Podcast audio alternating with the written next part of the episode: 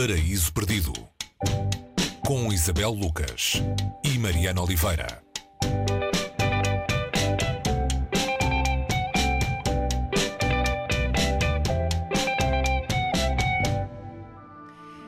São as páginas de um diário escrito entre 1941 e 1943 que trazemos hoje ao Paraíso Perdido. Uh, são os anos intermédios da Segunda Grande Guerra, registados por Etty Hillesum, uh, judia holandesa, nascida em 1914. Uh, curiosamente, o ano do começo da Primeira Guerra.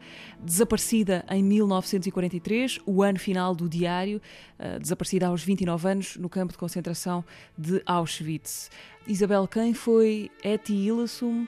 E que testemunho é que ela nos deixou escrito nas páginas deste diário?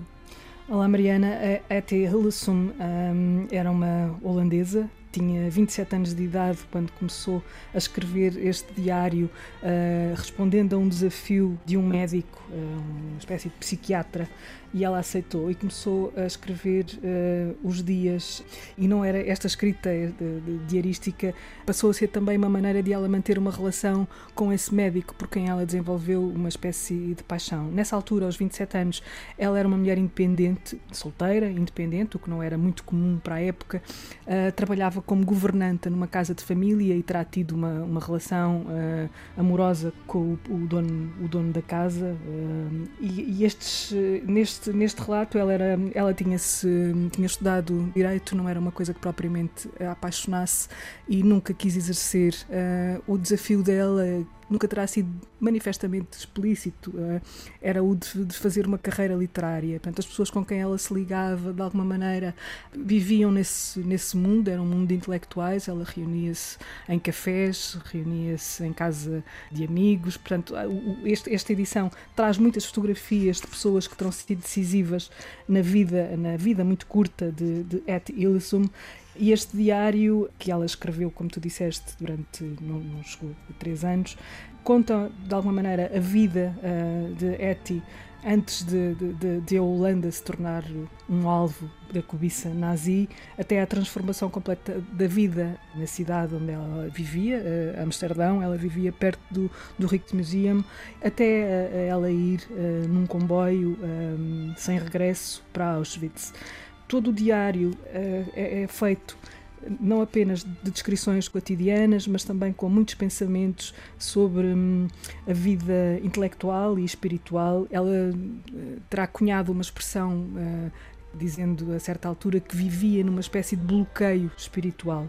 Uh, a relação com Deus uh, era, um, era um, alvo da curiosidade de, de Et Illesum e ela, na altura de na altura em que entrou para o comboio, uh, teve de escolher uma série de obras, uh, entre uma série de obras, aquela era uma leitora compulsiva, uh, aquelas que iria levar, e escolheu, fez uma escolha, levou uma Bíblia e levou dois livros, o livro das horas e as cartas a um jovem poeta do Rainer Maria Rilke.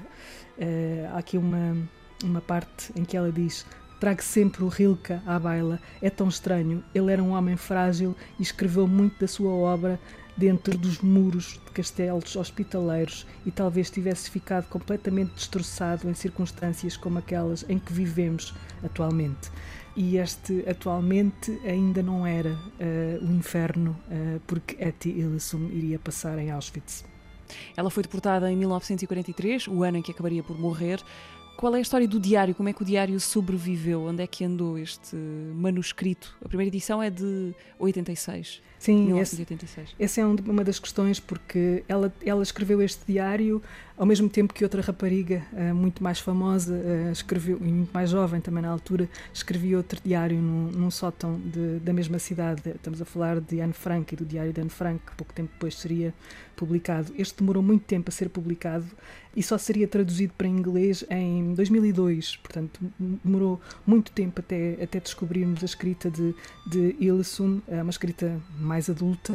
São dois diários uhum. bastante diferentes, com uma compreensão da vida muito diferente e literariamente muito, muito relevante. Há aqui passagens de uma beleza incrível, apesar de, do, do dramatismo todo que carregam, e hum, ainda bem que este diário chegou até nós, revelando a única obra uh, de uma potencial escritora que deixou esta marca que fica.